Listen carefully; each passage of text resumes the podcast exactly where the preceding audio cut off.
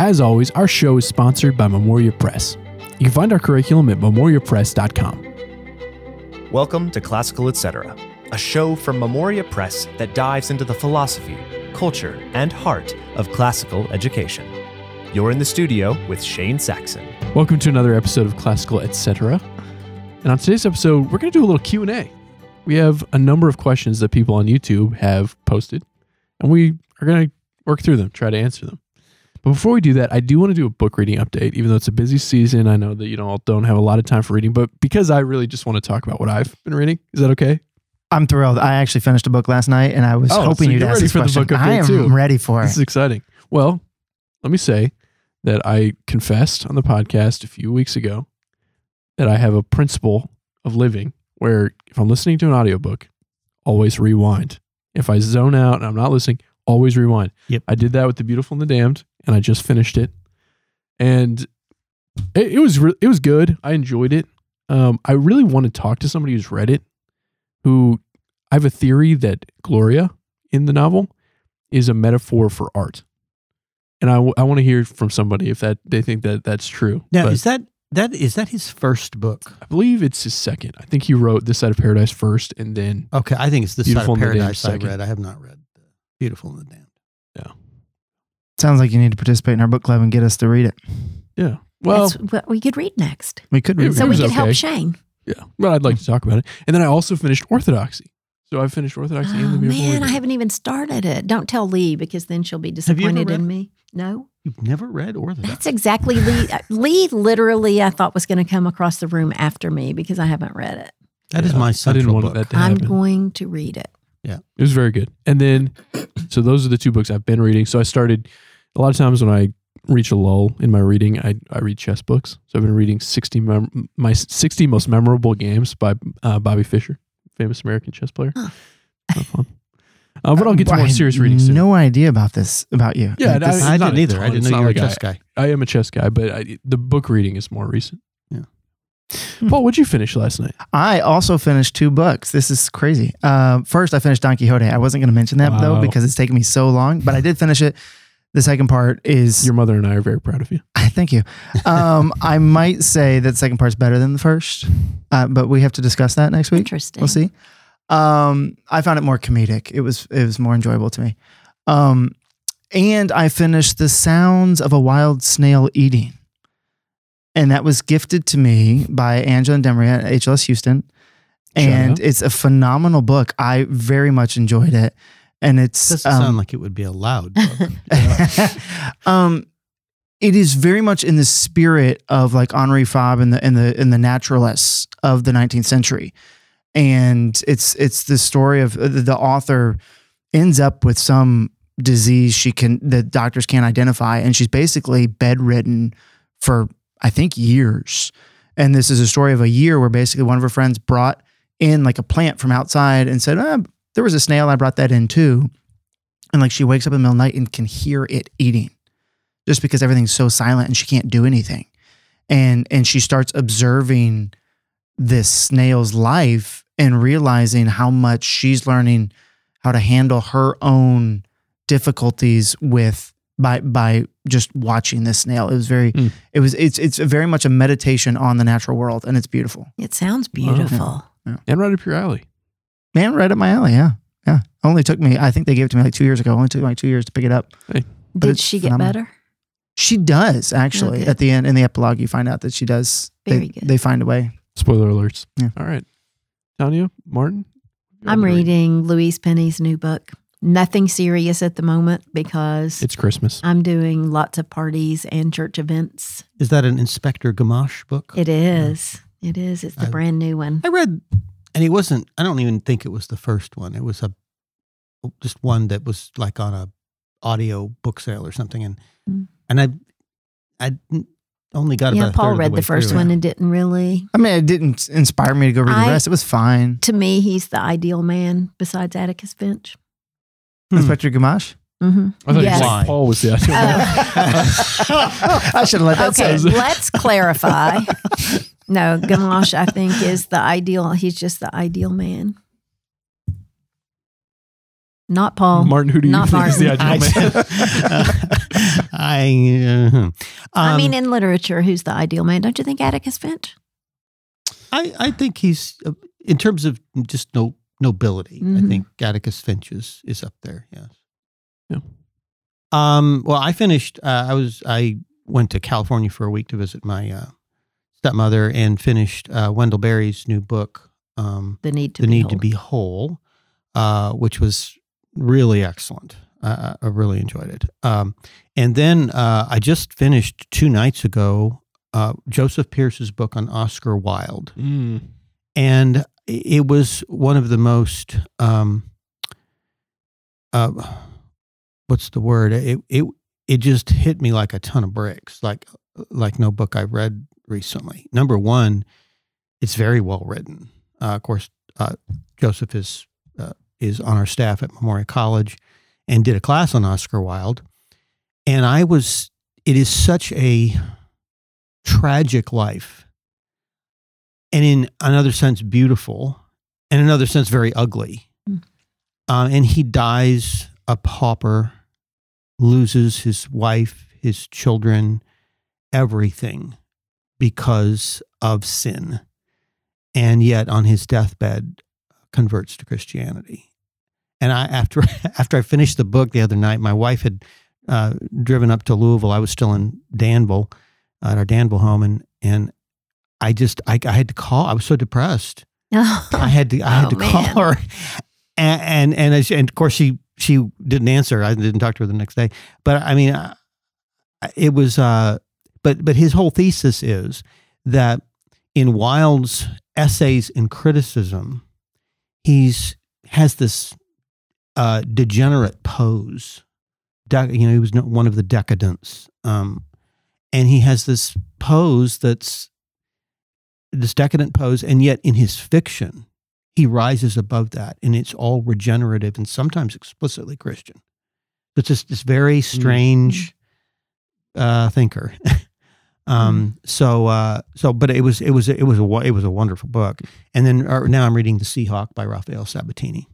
And when I'm done, I might throw it in my trunk. Oh, Yes, and, uh, so that I can have it next Christmas. Curate that would it be for a s- year, and then yes, uh, then yes. give it to Tanya next. That sounds next great. Christmas. I look forward to that moment.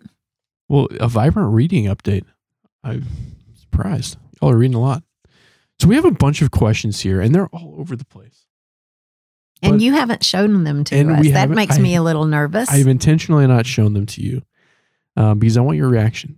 So the first question, we'll start with this. This is from Eric Collins, and he wrote this in a in an artful way. He said, "This is something I've often felt, even in my own life, a wistfulness for something that never was, a classical education, steeped in the classics and taught to properly how and taught properly how to think. For adults who miss the opportunity to have a classical education, what are your recommendations for resources and other ways to recapture this missed opportunity. I, I think two basic things. One is I think it is very beneficial to learn Latin and uh, use a, use a program like ours, which steps you through it very uh, in a very organized way. Um, I read now uh, the uh, Vulgate Bible every the Gospel reading every day in Latin. That's how I keep it up. I used to teach it, taught it for twenty years. Um, it'll organize your brain. It will um, it will teach you the roots of your language so that you see English in a very different way. Uh, and then also, I would say, and let me say two things. One thing is, I, I have a whole talk on the five classical books. You know that which which are uh, um, the Iliad and Odyssey, Homer, one one book in a sense, uh, Virgil's Aeneid, um, uh, Dante's Divine Comedy, the King James Bible, and the plays of Shakespeare. But you do need some preparation to do those. Uh, um, John Senior used to say that you need to read the thousand good books before you can read the hundred great books. And so I think you know you just need to read widely, generally speaking, all the time, uh, and because it's hard to approach the classics, the great the great books, if you if you're not a, a reader. Um, and and uh, you know I've seen people who are just overpowered by a book. Rod Dreher, the the conservative writer, I had uh, dinner with him at a conference one time, and, and he he told me he he just didn't read fiction, and I gave him this little lecture, and I told him to read Anna Karenina. Instead, he read Dante, and then a year later, he's got a book out called "How Dante Changed My Life," and I, I felt like, Rod, you don't read fiction, you know, so you read the first the first great fiction work and it changes your life. You know what? The second will too, and the third and the fourth. and um, so it's strong drink, uh, and um, but that's that's how I would say Latin and the best that's been thought and said. Donna, what about you? Do you resonate with this wistfulness for something that you never had? Or Yes, but I got it through my children, through um, studying with them Mm. and le- reading everything that they read for a while till they got ahead of me in high school. But um, but that was really the beginning for me, and that was really where I needed to start. I couldn't have started with Dante. I had read Shakespeare, but you know, when you read Shakespeare as a college student, that's just a whole different thing. You're reading Right. for a grade, and you're just trying to get through that next semester.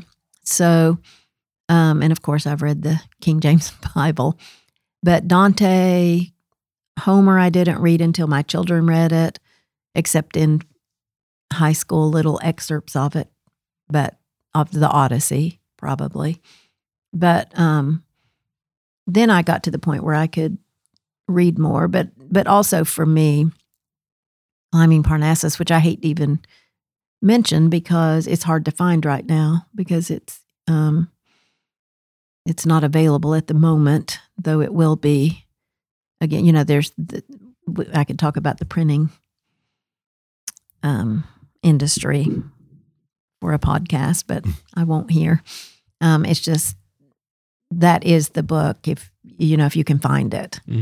Yeah, the, the best way to learn is to teach, and so if you have children and you're homeschooling, That's that is the best right. way. That, that is the best way to yeah. start. And if you don't have children and aren't homeschooling, uh, what's going through my head is uh, become a part of a, whether it's an informal or a formal book club, Mhm. not like Oprah's book club, but you know, a book Get- club that's right. that's reading these good books, the, these and and talk about it with somebody. Because just like what you were saying, Shane, where you, you read this book by Fitzgerald and you felt like you needed to talk about it. If if you just read it and you put it to the shelf, you don't push yourself through that exercise of making sure that you've read it deeply. Mm. And you, you need that exercise so that when because because people can read great books and maybe they've got a high level of reading and they're just reading it for the story and they never think what of it. Yeah. Right.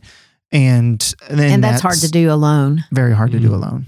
I had a professor in college who challenged me to write one page about every book that I write, like 300 words or so about, or every book I write, every book I read, write 300 Mhm. words.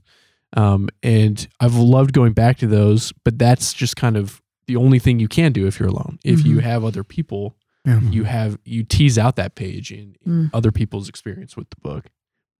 and and mark your book mark your Mhm. books as you read mark them so you can go back and find just you know i find after i've read a book to go back then and look through my notes is just a really eye-opening overview that you're that you really need to do to revisit which is kind of like your 300 words Mhm. about each book is the same it's it's accomplishing the same thing Next question is from Nick Dallas. And next to his name, it says on YouTube, he's a longtime subscriber. Also, Nick Dallas is the head of a, school in Kenosha. I'm a big Nick Dallas fan. So this is a, this is a good question. Um, Nick asks, he, he'd be interested in hearing us compare new math with Singapore math. Now, we're not Singapore math experts at this table, and I didn't prep them with this question. New math, as I understand it, is kind of affronting conceptually fronting con- conceptual mastery above arithmetic, Mm. arithmetic elasticity. And Singapore math, I don't know the ins and outs of it, but I know that a, a big piece of Singapore's me- uh, process is a method. There's a method of helping students to take the abstract and making it concrete. Regardless of our level of understanding of Singapore, what are the relationships between the math curriculum that you all have looked at and the new math? What makes those curriculum distinct or similar to new math? Well, you're. I, I think you're definition of new math, uh, I mean, sets it up really well, right? Where if you're if you're putting in front the the the conceptual understanding with a disregard for the age and development of the student, then you're going to end up with students who uh, don't really understand anything, right? Um, and or maybe they have this general idea but no idea how to put that into practice. And so I think you just use that in in um, that sort of principle. You can use that and evaluate in any program where you say, okay, you know, what does a kindergartner need? A kindergartner, things have to be very concrete, right?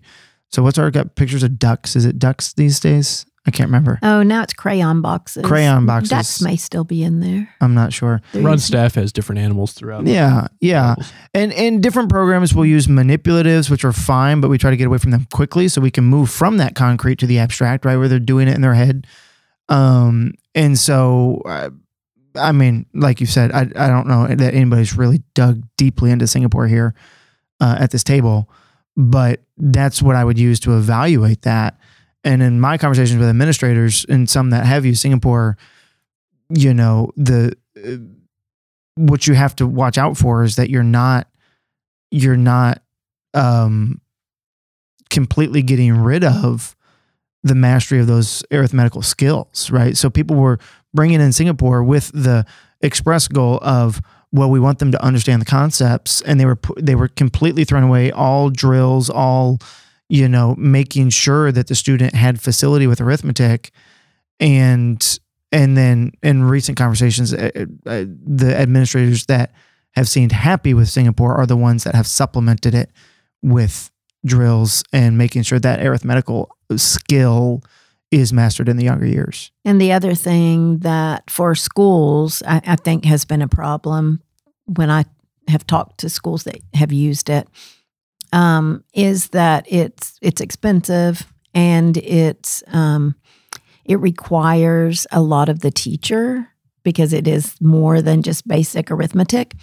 And it requires a lot of the parent. So they Mm. struggle sending homework home because the concepts are are not 'Cause That method is very specific. it is. It is. And so and not what parents are used to. Right. right. So the follow up question then, Tanya, is below. Amanda asked this question. Um, she loves uh, using Rod Staff Math, but why did we choose it? Why did we choose Rod Staff Math for our, our arithmetic program in the lower school? it was really um, a process of elimination. Cheryl looked at every math program out there, and it was the one that was traditional. That um, she looked at all these old math programs, Mhm. like Iroquois books and books from the 1800s, early 1900s. 1940s and 50s. she bought all of those and they and she would sit at her desk and actually do some of the drills and she couldn't do them as fast as the and she said you know we're really dumbed down. Like i can't do the, there's no way i can do these as fast as they expected a third grader to do them back then. And so she was looking for something as close to that as possible to replicate that mastery and that instant recall of arithmetic. And then brian has been teaching a PSAT class and an SAT class down the hill. And he said that the biggest the biggest problem with high school students is they haven't mastered decimals, percentages, those things that they need. They're ready to understand the abstract concepts because we've prepped them well for that that are in high school math, but they just if they haven't mastered those basic skills we're wasting time on that when we've got the, these early years to do that There's this in our on our file system at Memoria Press, which has a bazillion files and it's possible to navigate. There's this one file called Cheryl Lowe's files, and then there's this one called labeled 2005, and it has four videos from her. And I've listened to all of these multiple times, and one of them is the math one. Mhm.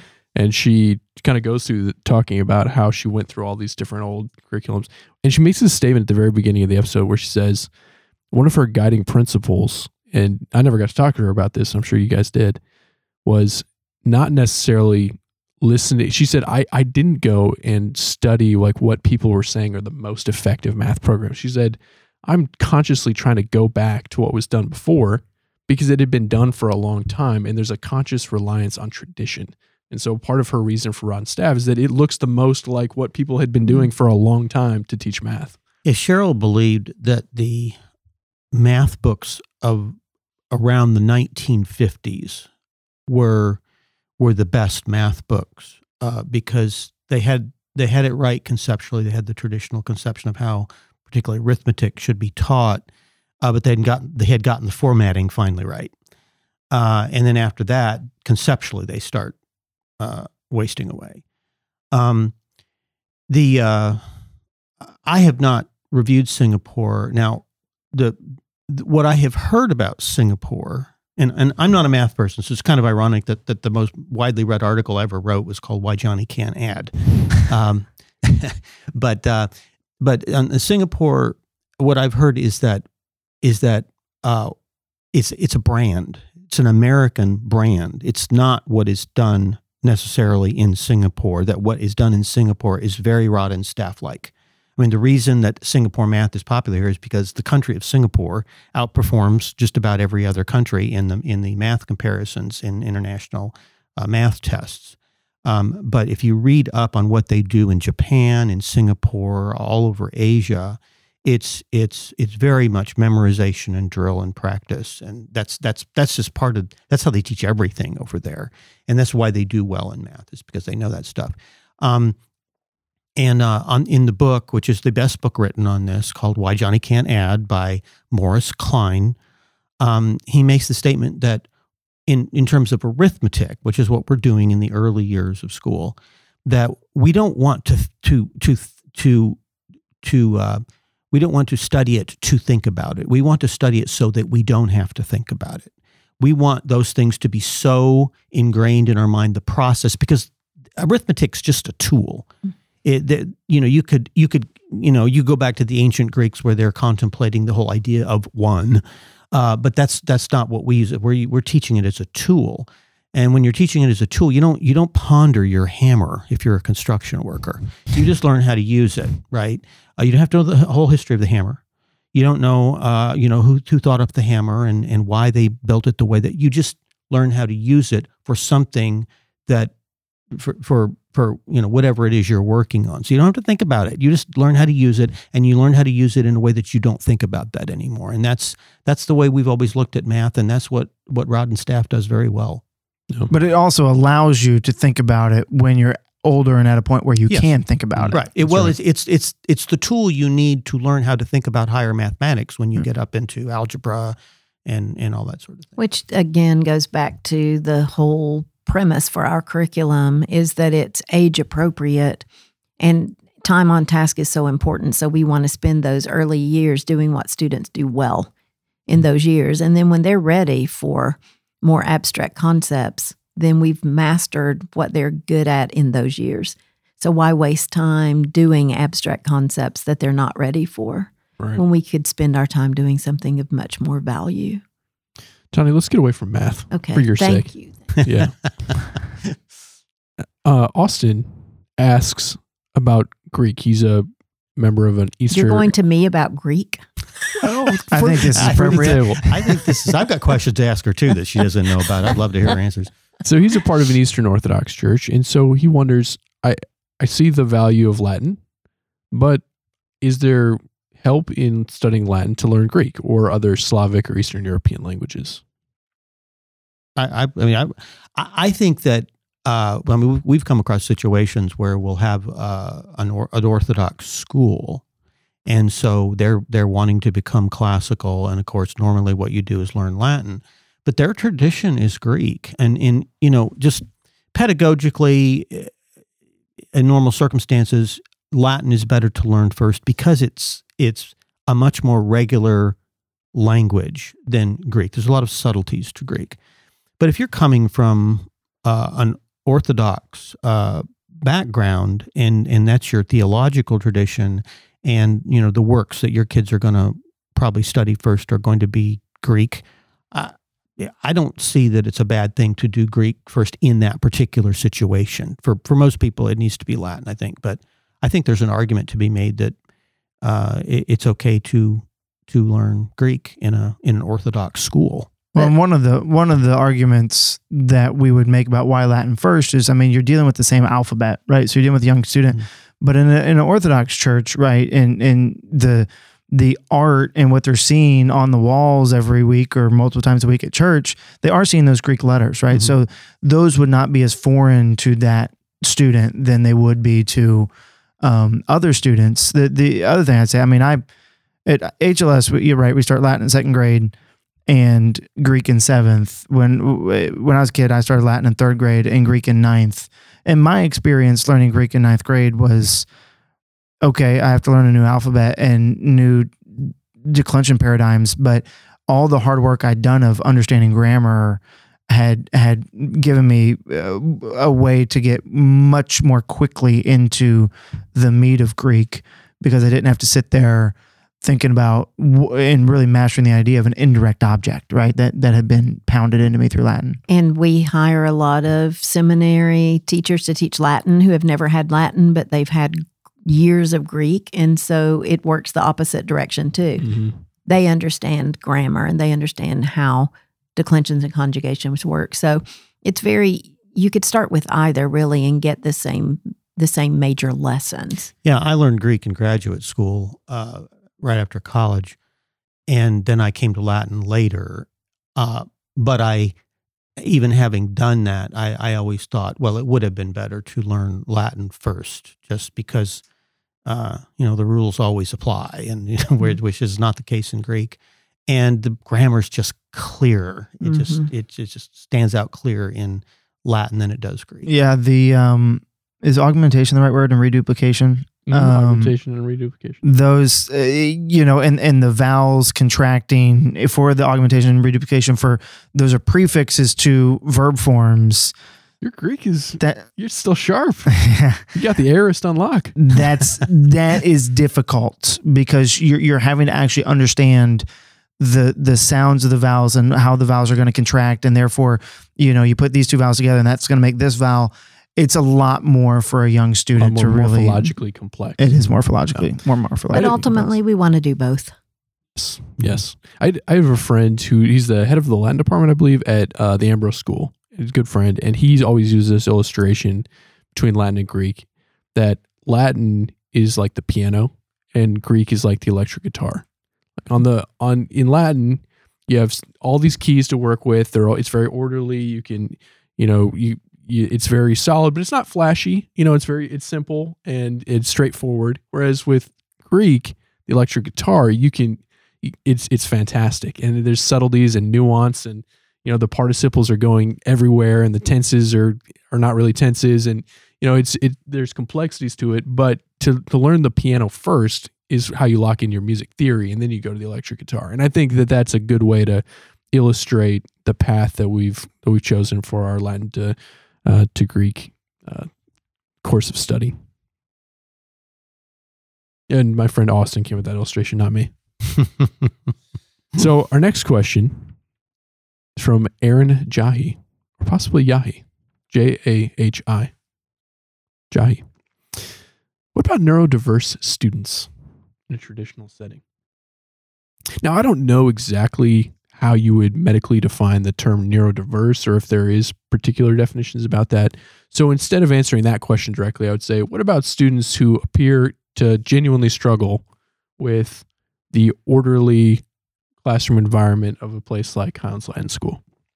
Well, I, I will tell you that uh, having run the online academy for a number of years, um, I talked to a number of parents who had their kids in our program, and they had them in the Latin courses and had them in uh, a number of things, but but mainly the, the the Latin courses. I noticed this, and talking to them, and there was two or three of these ladies who were special needs teachers.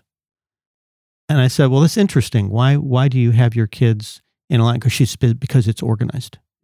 The more for those for those students who have those kinds of uh, those particular kinds of challenges, Um, she says the more order you have and the more orderly the subject is, the better off the child is.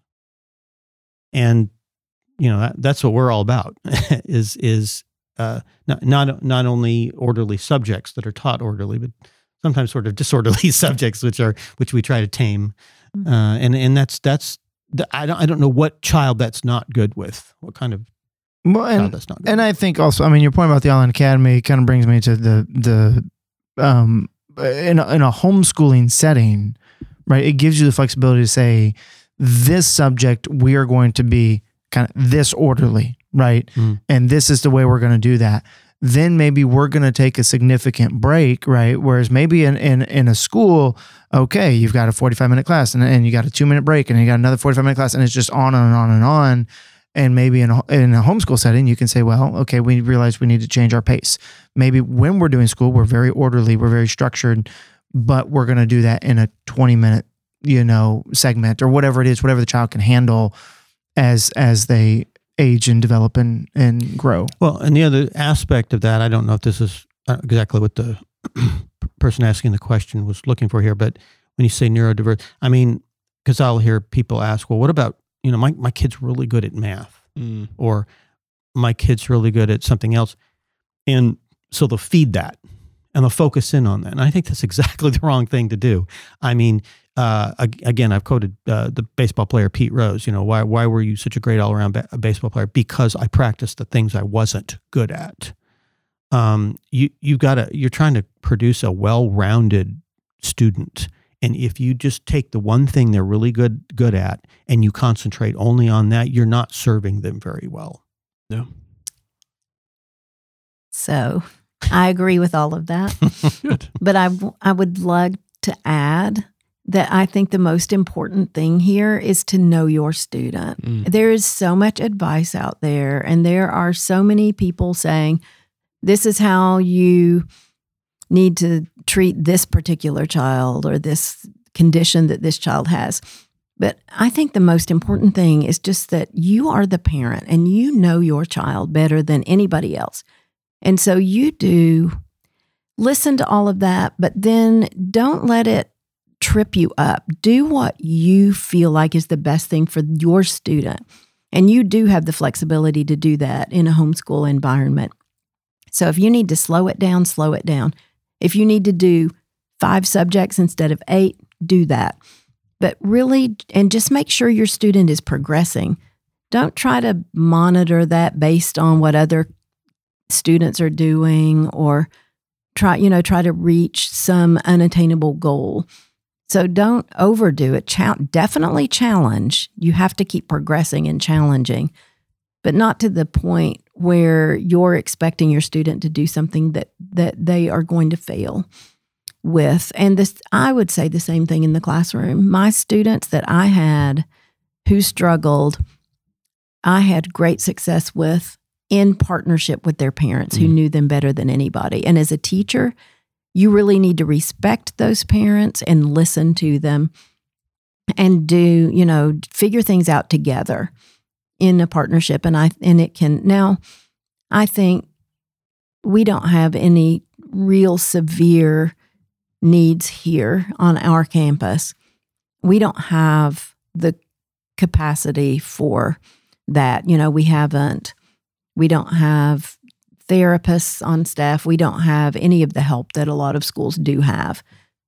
But I have had students that had charts this thick of stuff I had to read about, you know, with issues that they had. And they were very successful students, but their parents had to work really, really Mm. hard at home to make that happen. And they had to be dedicated and they had to be able to have the courage to say to their teacher, this is what we're struggling with, and this is what my child can do.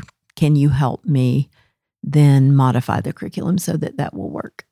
Well, the other thing too is I think we, uh, I mean, a, a lot of schools throw a lot of things at students, and I think it, I think one of one of the disservices we do is to try to throw too many things at them, none of which they learn how to do very well. Um, it's better to learn a few things really well and you have to, you know, right, right now there's a crisis in this country because of the whole uh, COVID lockdown situation because a lot of kids didn't learn how to read. And if you don't learn how to read by fourth grade, you, you're the you rest just of need your to life stop and learn how you to need read. to stop and learn. I mean, this is just hugely important. I mean, reading is one of those things you need to you need to learn how to do and do well. That is a you know. So focus on the main things first and get those out of the way, and don't listen to all these people who are who've got some uh, you know glitzy new program that they want everybody to use. Do a few things. and well. we i mean we we have a lot of curriculum and we it looks like our standards are really high you know we've got supplemental reading books you could take our curriculum and be totally overwhelmed if you looked at it all and i feel like i'm constantly saying to people you don't have to do all of this mm.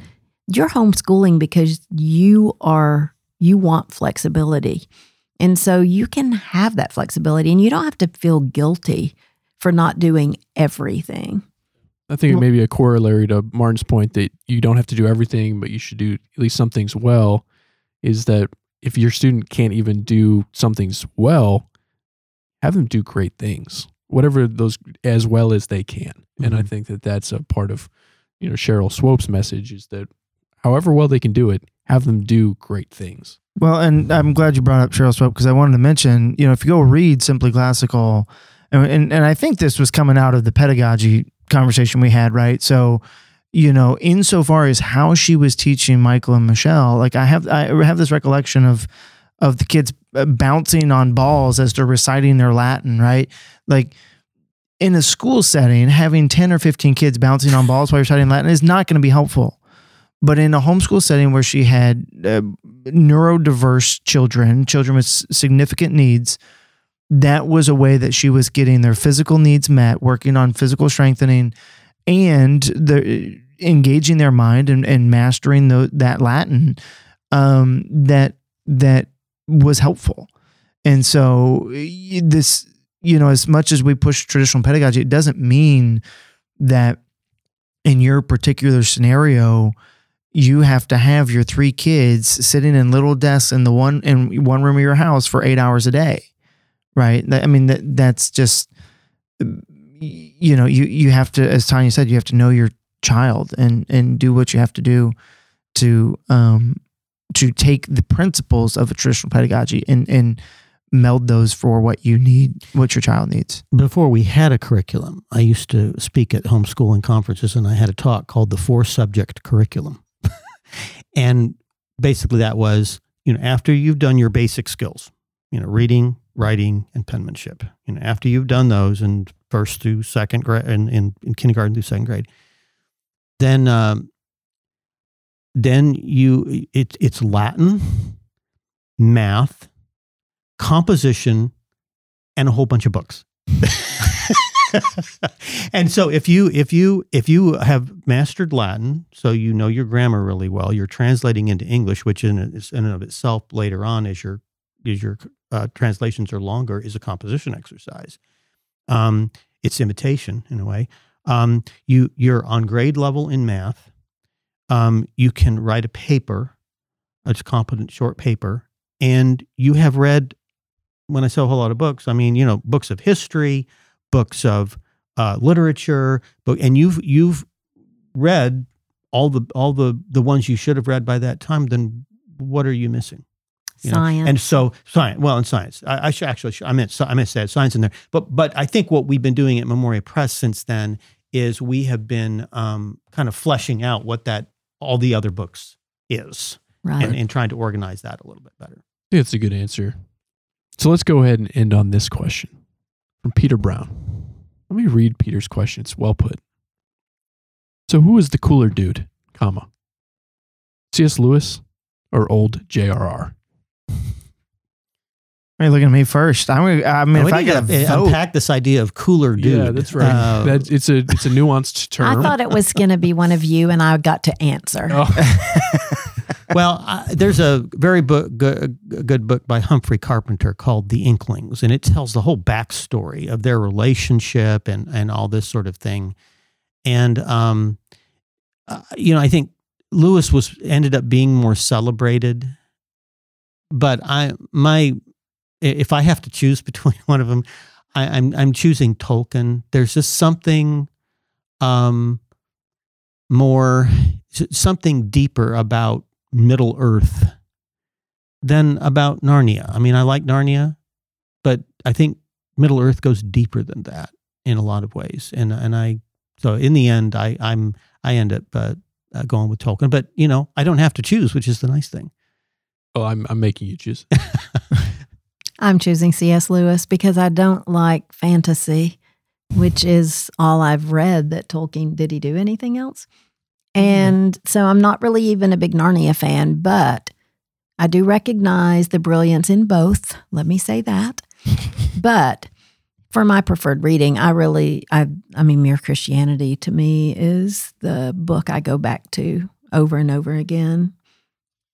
I don't know if this is true because I'm not like a scholar of Tolkien or Lewis, but I think a part of coolness is this kind of removed condescension to others. And I get that sense from Tolkien that he kind of thought Lewis was a little beneath him because he was a real artist writing fantasy and he was a real linguist and he, you know, so I, I think that maybe he's the cooler dude if we're talking about coolness in the abstract. Can, can I amend my answer?